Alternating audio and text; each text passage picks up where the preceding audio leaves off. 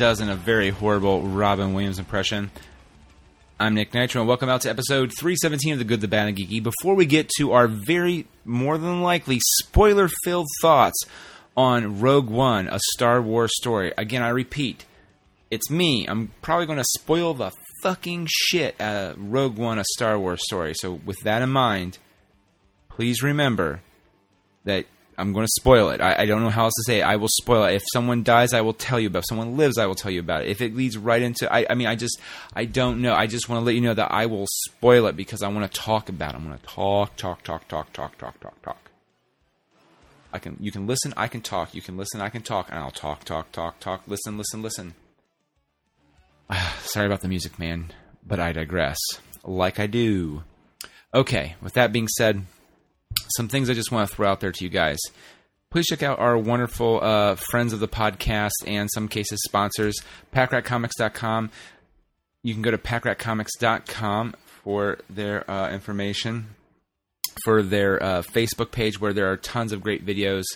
And they have it on their Instagram page too, but Facebook for me, in, in my opinion, is where their stuff is really at. But if you want to follow them on Instagram, they do eventually make those videos on their way. But my favorite, as I always say it, and I do mean it, my favorite is the Wednesday new comic book day videos.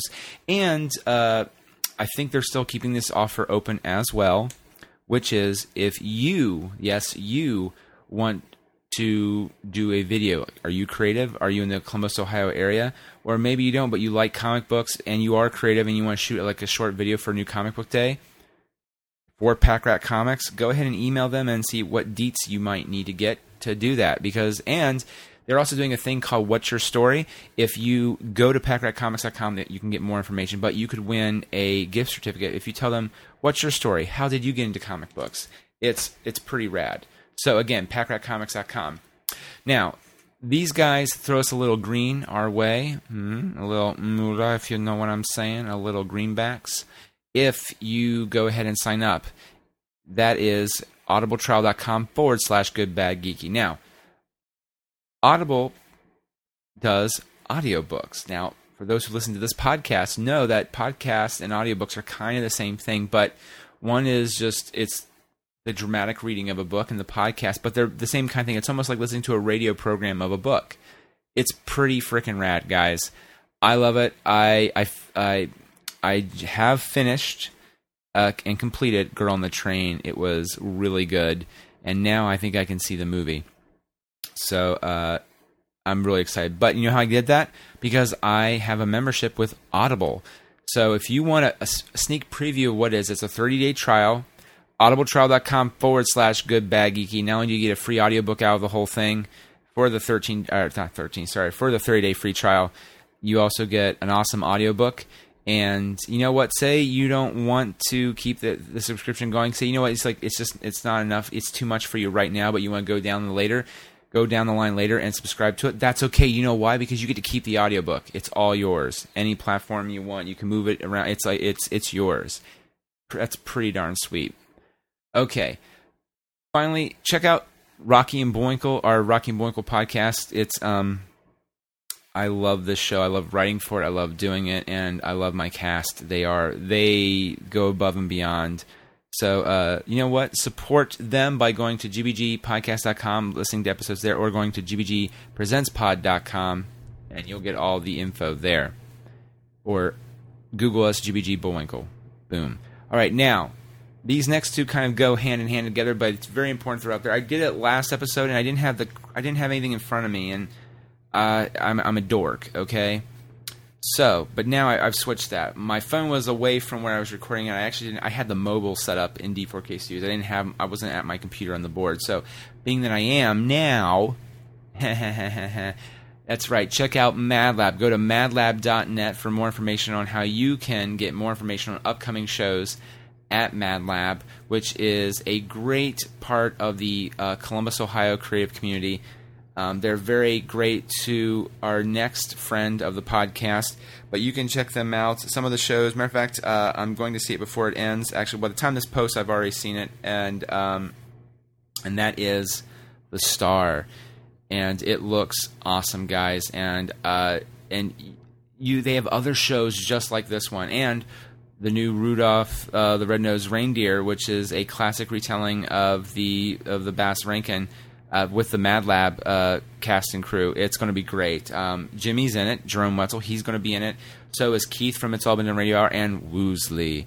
Uh, he's in it as well. Uh, he plays Hermie. I'm really looking forward to it, you guys. Um, and they have improv there and all types of stuff. And here's the other thing too about the Rudolph. Just throw it out there. It supports the Mid Ohio Food Bank. So that in itself is pretty freaking rad. So for more information, go to madlab.net. Booyakasha. For those listening, last episode, I'm sorry I didn't have that information. It was just one of those like, oh hey, you know what? I should plug Mad Lab because they are awesome and they are amazing. And uh, matter of fact, they kind of are uh, because by default the new home of GBG Live, um, the permanent home of GBG Live, at least until it's all been done. Uh, uh I digress. Uh, but speaking of it's all been done, it's all been done Radio Hour. That's where they have their show at Mad Lab. Boo, yeah. And January, it's going to be a longer show. I think it's seven dollars per ticket, and it's going to be a blast. And I'm writing for It's All Been Done Radio Hour. Uh, I have a, a, show coming up in March. I've written almost a, a good chunk of the episode. Find out what it is by coming to the live show. For more information, go to it's all been done it'sallbeendoneradiohour.com, um, or uh, you can call and get tickets from MadLab for the show in advance. Uh, for more information, though, about everything I've just told you about, it's all been done Radio radiohour.com. Now, it's all been done radiohour.com, or it's all been done radio hour, is actually the flagship, the mothership, if you will, of It's All Been Done Presents. They have a lot of great things like stories, uh, written and audio based, uh, Dirty Story Night. They also have uh, written stories. God is my BFF. That I think the season three just ended, so check that out and they have other things on there as well. I think we have another set of stories premiering in January.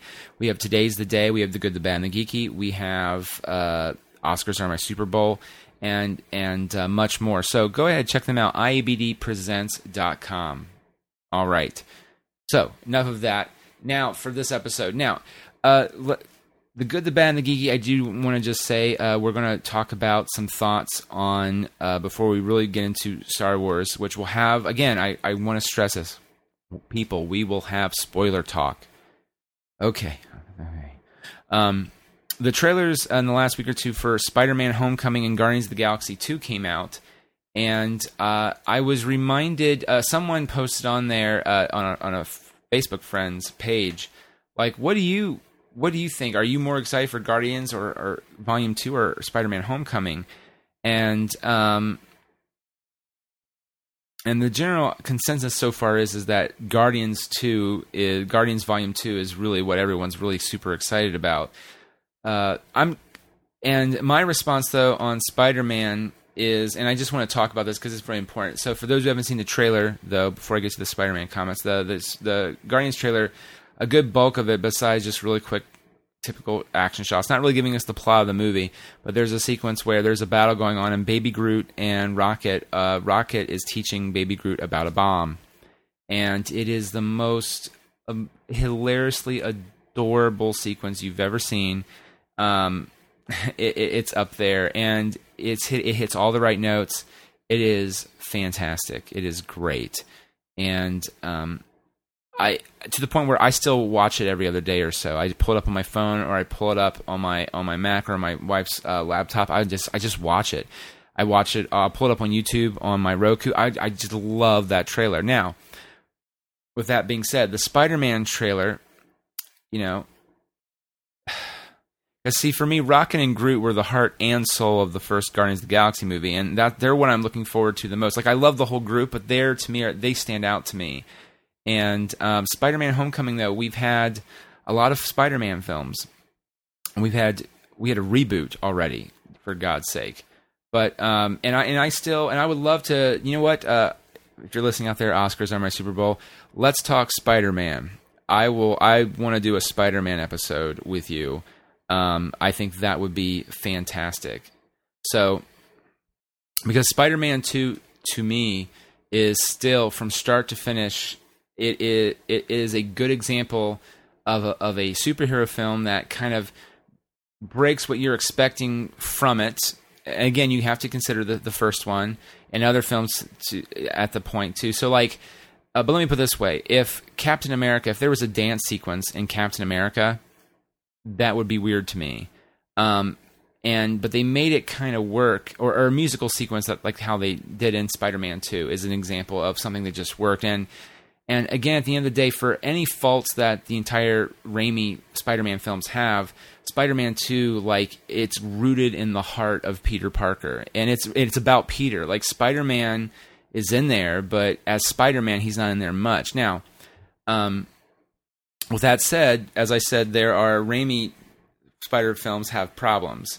Um, and some of it's just creative choices they made uh, that was marred or made it more difficult. Uh, at least I'm making the assumption on a studio executive uh, decision to allow them to, to continue with, such as um, the first film opens up with narration. Now, for those who read Spider-Man comic books, know that, or even the cartoon show, Spidey narrates all the time. He talks to himself, um, or the the workaround of narration is he talks to himself out loud, and he's and also he quips and, and does little quotes and, and all that stuff. But when you open the film up with narration, then you have this problem of well, it's hard to tell probably when when our Spider-Man is talking or he talk to himself.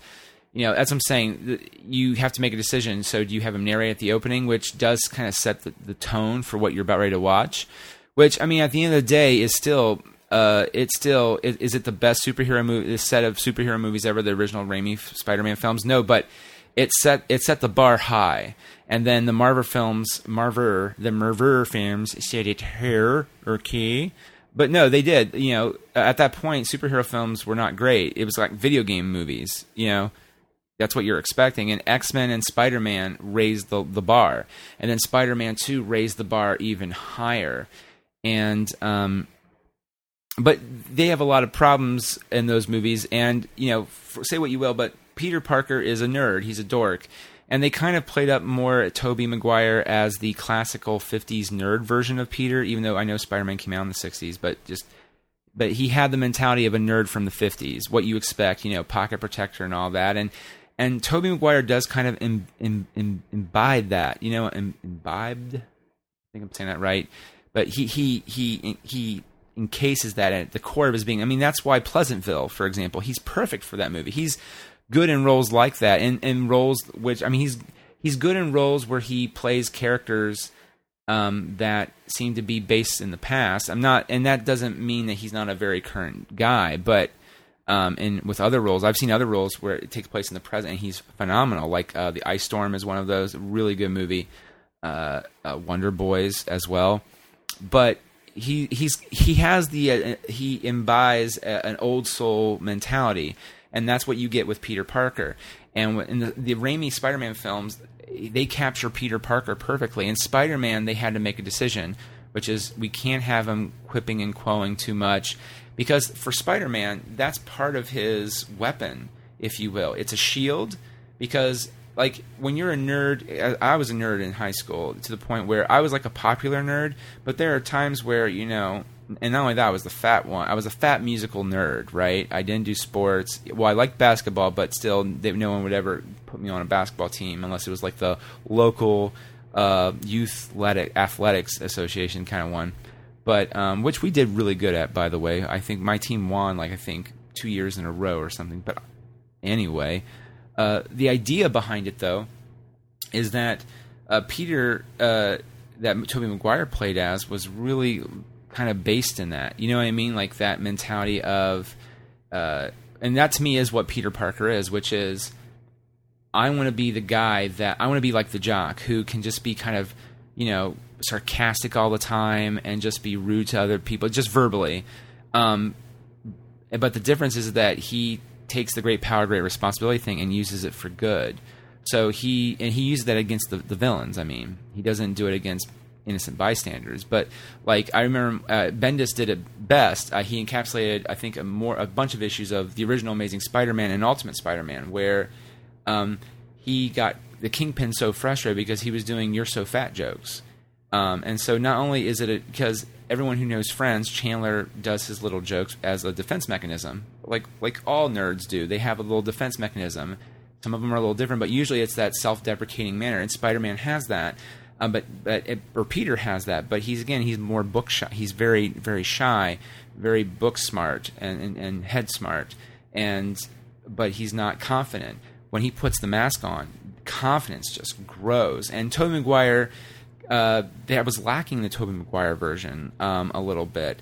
Um, and, and the way that the Raimi films work, it builds up over that to Spider-Man three, which then just loses all good goodwill and faith adorned from there. But uh, the the newer films, the Amazing Spider-Man films, it's the opposite problem.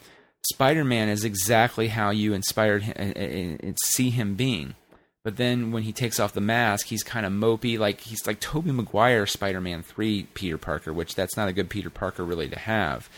Um, and uh, it's depressing. So when Tom Holland shows up in uh, uh, Captain America: Civil War, he does steal the show. He's the one of the best parts of the movie, um, and he builds on that emotional level that's already there when you're rooting for Captain or or, or Tony, you're, you're Steve or Tony, you know.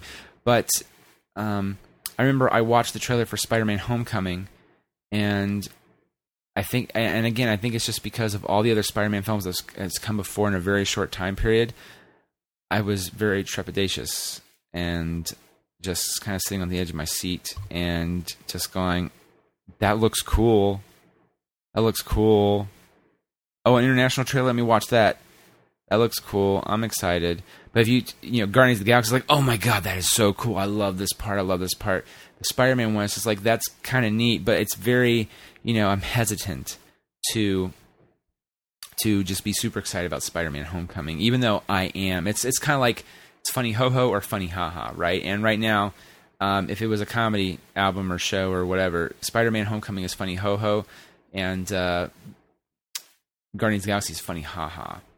Um, so, but with that said, I I am excited for both films, but right now Guardians does have my level amped up a little bit more than Spider Man. Right now, it's just almost like, please Marvel, don't fuck it up. You have Spider Man back at, for however long you can have him for. You know, please don't please don't fuck this up. Right? You know, that's what it feels like. So. I think that's the other uh, uh, part of me that feels like a little nervous, and I don't think I'm saying uh, uh, trepidatious correctly. So I'm afraid to just keep using that word. I'm very trepidatious about it. See, I don't think I'm using it right, so I'm going to stop. If anything, there's your humor for the day. Nick can't say words well, or sentences apparently either. Okay, enough of that. Let us talk, dive, and go into Rogue One, a Star Wars story. Again, starting right now, there is no turning back. Spoilers, spoilers, spoilers. So, spoiler alert everyone dies. Well, I'm kind of kidding, kind of not. Here's where the real spoilers start now. Okay, so Rogue One, Star Wars story, takes place. Um, so here's where the spoiler. It literally takes place. It leads right into Star Wars Episode Four, A New Hope, um, and. Uh, no one gets out alive. Uh, not not any of our leads, and you know.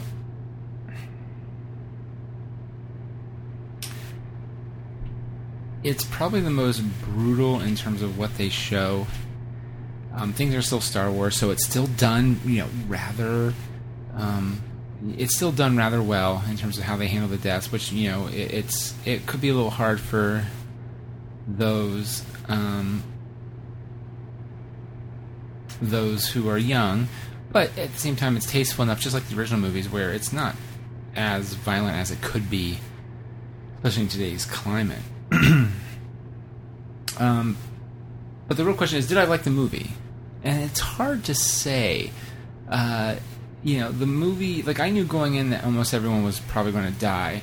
Um, I didn't think everyone was going to die, but there's a good, you know, I but there's a good possibility that you know this is a uh, you know no man out situation. And I knew that going in, but I was still you know, you're still in the back of your mind hoping, okay, they're going to get out, they're going to get out, but they don't. Um, you know, my favorite characters overall were uh, were Baze Malbus, uh, uh, played by Donnie Yen, and Wen Jiang. I'm hoping I'm saying their names right, and of course K2SO, um, which is played by Alan Tudyk. Uh, the weakest characters, surprisingly, are uh, Jyn Erso and Cassian Andor, which are kind of the two leads. Um, there are times where in the film it feels like there's a romantic plot going on. Other times there's not a romantic plot going on, and then when they die together, um, as the planet blows up, uh, you're you're just kind of like, wait. Mm. There are some. I mean, like there's moments where it's like, are they gonna kiss? Because it feels very unearned. Um, you know, and then they have that final moment where they just hug each other as the world ends. It, it, and some some of it's just very beautiful imagery, very very beautifully shot. I think the script is where the film falls short a little bit, and um, I, I, don't know. It's it's a great like mini side story that leads into episode four. It, it really is, and it, it's phenomenal. I I really enjoyed that movie. Um, I don't love it like I do like episode four, five, or six. Uh, you know, but it does add something to it, and it truly shows uh, how good and bad the rebellion is. Which I think that's another important part too. Is that both sides are not as clean cut as the, we know the Empire is not. Empire is the epitome of evil, um, just because of the figurehead, the Emperor. Um, they are literally kind of like the Nazis, you know. Um, but the rebels are also kind of doing cold, heartless stuff too. Um, I would say overall the biggest problem of the film is that the characters don't feel well developed, and it also feels like a bunch of stuff is just cut out. And um, whether it be from Jyn or Cassian or um, I think the the only two characters, uh, the only character that really stands out to me of having some decent semblance of of of um, well handled character development is K2SO. Um, or K2SO. Uh, just because he. You know, there is a semblance of that he wants to. Uh, it's very weird. So the general idea is is that he, uh, played by Alan Tudyk, who does a phenomenal job, by the way, is K2SO is um, a droid that was programmed uh, he's an Imperial bot was reprogrammed, and since then they uh, Cassian has given him a bit of a personality, but he doesn't trust him enough to give him a gun. And there is this kind of like bitter, backbiting sense from the robot, which of course Alan Tudyk plays wonderfully. That you know um, that he you know he wants that he it's like the final bit of fitting in and and um, you know and even though uh, the the final mission, which is to get the Death Star plans, does feel kind of shoehorned in in terms of how they go there and, and do it, it's still really um, like when he and he's the first of, of our leads to die. It, it's really kind of oh wow man, like I, I I started to tear up a little bit because out of all the characters, he was, you know, the one I felt like. Now, granted, you could say that about any comedic uh, character, character that makes you laugh the moment they they get hurt or they start to die, it, you start going like, oh no, like you can start feeling it. And Donnie Yen's uh, Chirrut, I hope I'm saying that right, is uh, is kind of in the same wheelhouse. Um, uh, he has a he's very he's he's force sensitive. He's not actually a Jedi, but he believes in the force. He's a strong. Uh, he's almost like the altar boy that grew up and realized, oh shit, the force, or you know, Mother Mary, save me that kind of thing. He's and he's very faithful to that, and that's and that's really really freaking rad. And um, the final uh, sequence uh, after he dies um, with Wen Jiang's Baze Malbus is quite it's quite touching and quite beautiful, and you really wish that um, things could have got a little bit further. So. Um, let's just go through all the characters just real quick because I feel like I'm kind of jumping all over the place, and I apologize. So, um, Jyn Erso is is kind of our our our ultimate lead. She's played by Fel- uh, Felicity Jones, and uh, she's sad and mad because her daddy left her, and she's been kind of on the run ever since, just, and hi- trying to hide out because the Empire's kind of looking for her too. Um, and uh, and she kind of uh, well, I'll get to her. Hopefully, if I can remember to get to her. Uh, you know, but well, no, I'll talk about now. Her character does a complete 180. Like they do little stuff where she saves a child, Um, because we know her to be good, it's just she's a thief, but we don't really get to see her in action. We don't get to really see her. No, I mean, not really. The movie opens up with her dad getting, uh, her mom getting killed, and her dad deciding to work for the Empire, and then she goes into hiding, and then um, Forest Whit- Whitaker's uh, Saw uh, finds her. Um, for those who don't know, and I, I remember him very lightly from Clone Wars, Saw Gerrera uh, is a character that was introduced there. He's kind of an extremist, like even on there, if I remember correctly, he's kind of outside the box thinking. But um, yeah, but so she was raised by him, and he became kind of like a you know. Uh, like if minor father figure, but also like he abandoned her uh, for the cause. Um, to the point where uh, he, he became more extreme like that. The Rebel Alliance just kind of dropped him. He's like now an officially hardcore extremist. It's like the Empire doesn't want him and the Rebellion doesn't want him.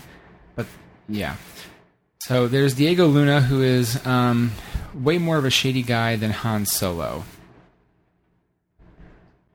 And what I mean by that, and what I mean by that is, uh, on a mission, he gladly accepts the mission to kill people he's one of the, one of those uh, characters you could always sit there and say, you know, oh, I don't want him to suffer, and then like because this character's trapped. Um, it's actually his first scene in the movie. It, it, clearly sets up who you're dealing with, kind of thing, which is also kind of depressing too. You know what I mean?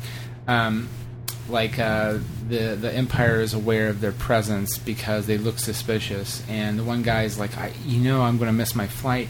The Empire is going to they're going to they're going to torture me. They're going to do this. They're going to do that and he's like, I can't climb out of here, and the only way out of here is up, and I can't climb with my arm. What are we to do? Um, you've killed me.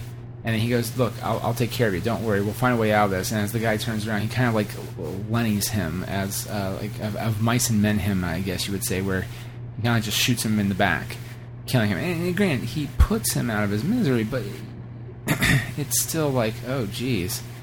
Okay. Um, but they they feel like it's time that's uh, the rebellion, though, even though they separated themselves from Saw Gerrera, uh, Gerrera, um, they feel like he's the key in leading. Uh, the you know they need him and his men for the rebel to join the rebel alliance because you know they're they're hitting the empire where it hurts, but they need to be part of the overall arc or whatever. Um, and that's really what the movie starts off at being, but um, at the same time, there is someone there who um, is uh, defecting, and he delivers a message from Mad Mikkelsen. I hope I'm saying that right. I'm probably not. For Galen Erso, Jyn's father, who we realize um, he was a rebel through and through. He realized that the biggest thing was is that make them think because they really didn't need him to do the Death Star um, to keep it moving and keep it working and getting it built 100 percent but he made himself invaluable. He made himself the guy to keep it going uh, with the Empire. And to the point where he purposely built in a flaw in the Death Star, one that is, you know, they'll, they'll overlook. And if this one little thing goes down, the whole place will go down with it. And, um, you know, that's that's pretty cool. Um, and that part again is actually kind of well well done and well handled, but um, just the the built up relationship between Jyn and her father, and when her father dies, she just kind of realized like that's that's the moment where she's just like, of course, and it didn't really feel earned per se. There was no real moments where you know, oh hey, cool, this is what you know, and that was kind of a bit of a bummer because she kind of does this complete 180 and gives this really rousing speech, but I just kind of don't believe her. So when they all go into that final mission, you're like, okay. Um, and uh, Donnie Yen's character, Chirrut, uh, he is. He, by the way, if I'm saying this wrong, you're just going to have to deal with it. I know I keep saying that, but it, it bothers me if I'm not saying it right but I'm gonna have to just accept the fact that I'm probably saying it wrong. But in case I'm not, great. If I am, I'm sorry. I'm gonna keep doing it. Uh, but Donnie Yen's character, he is a force sensitive uh, man who uh, believes in the force.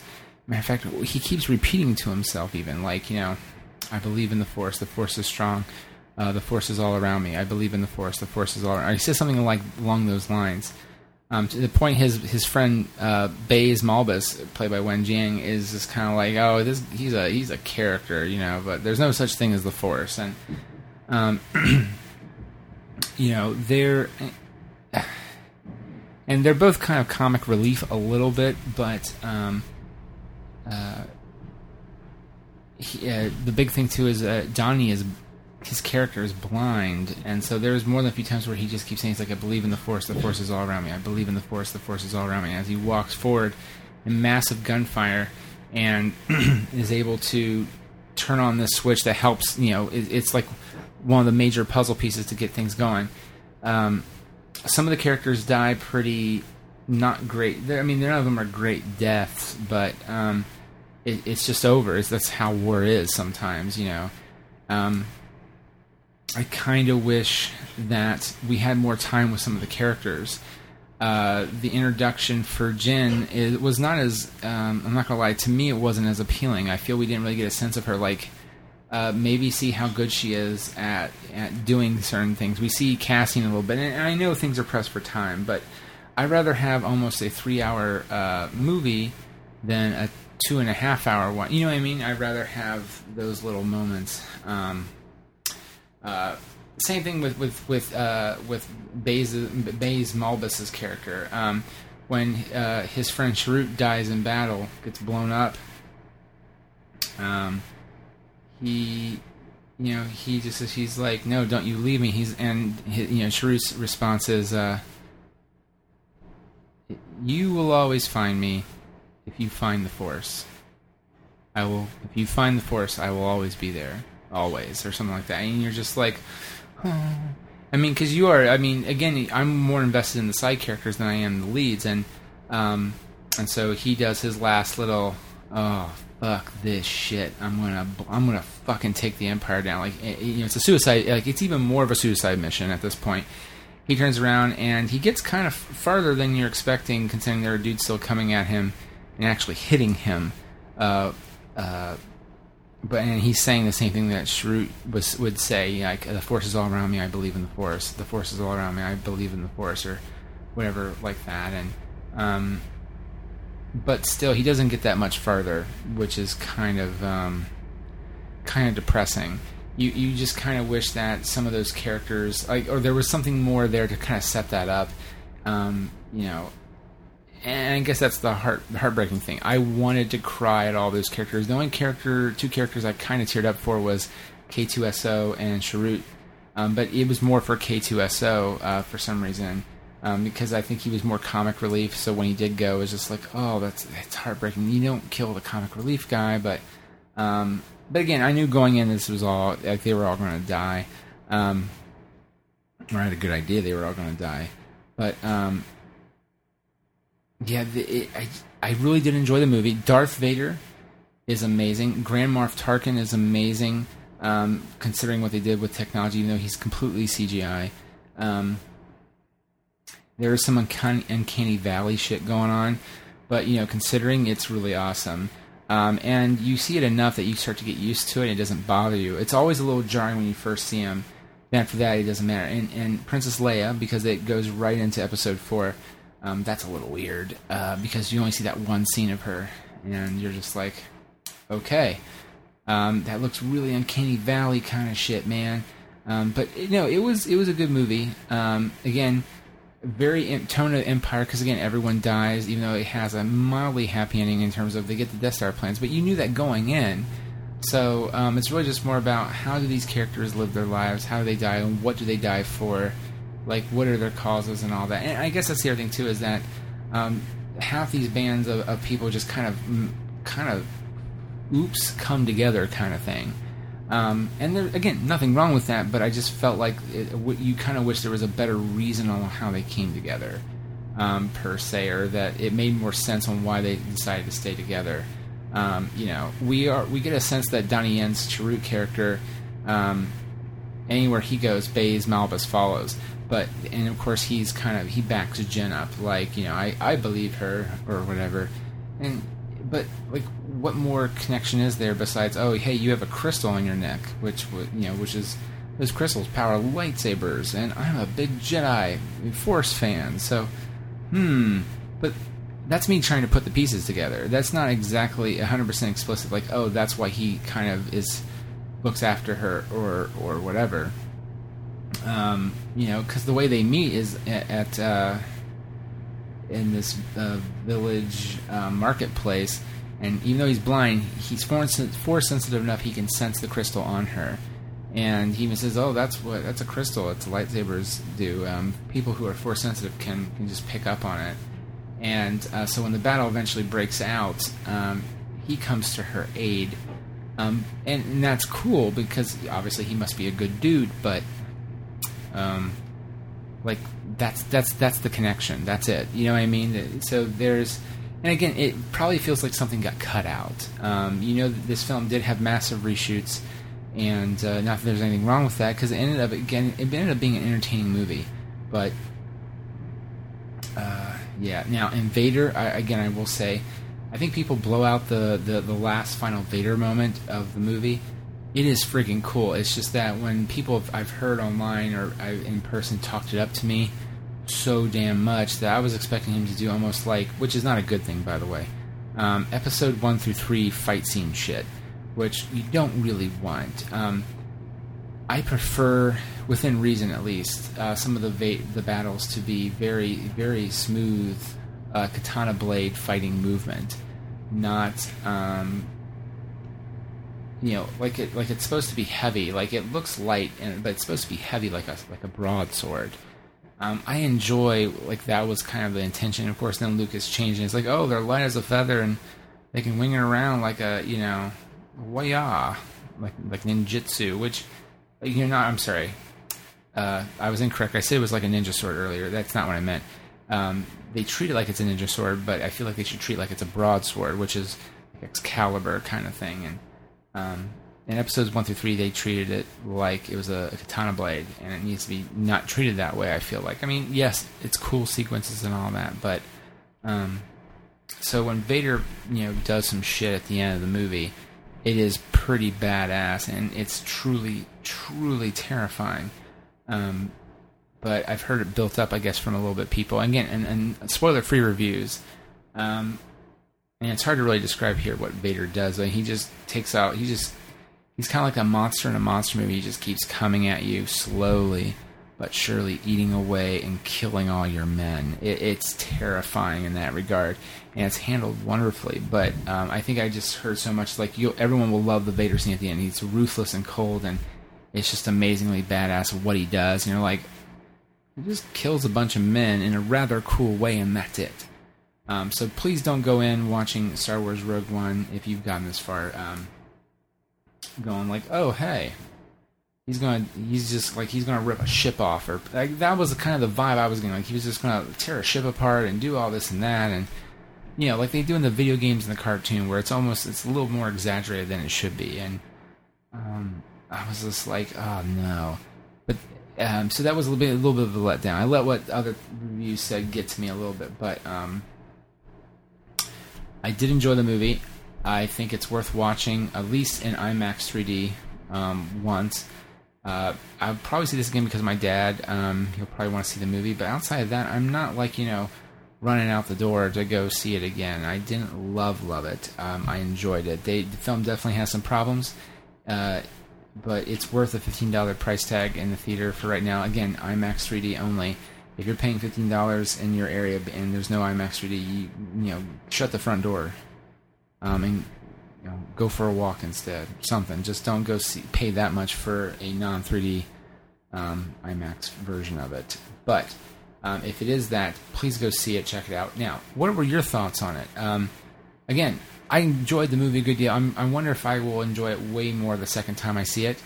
Um, and I might talk about that some, maybe, maybe not. But let us know. Goodbadgeeky at gmail.com or tweet me at goodbadgeeky.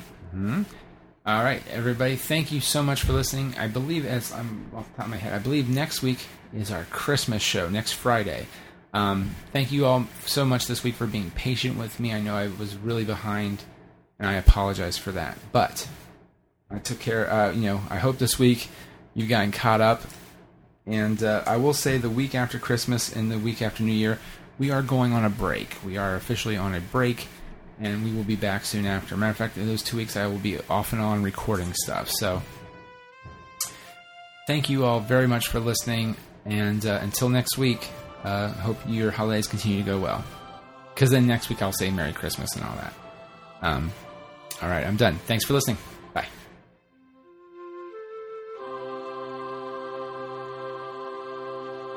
Get out of here without cheese! You're a creep! Go away! We're having a good time until you showed up, cheapers! Ugh! Go have some coffee with cream or something! Because I'll tell you something! This is a happy place!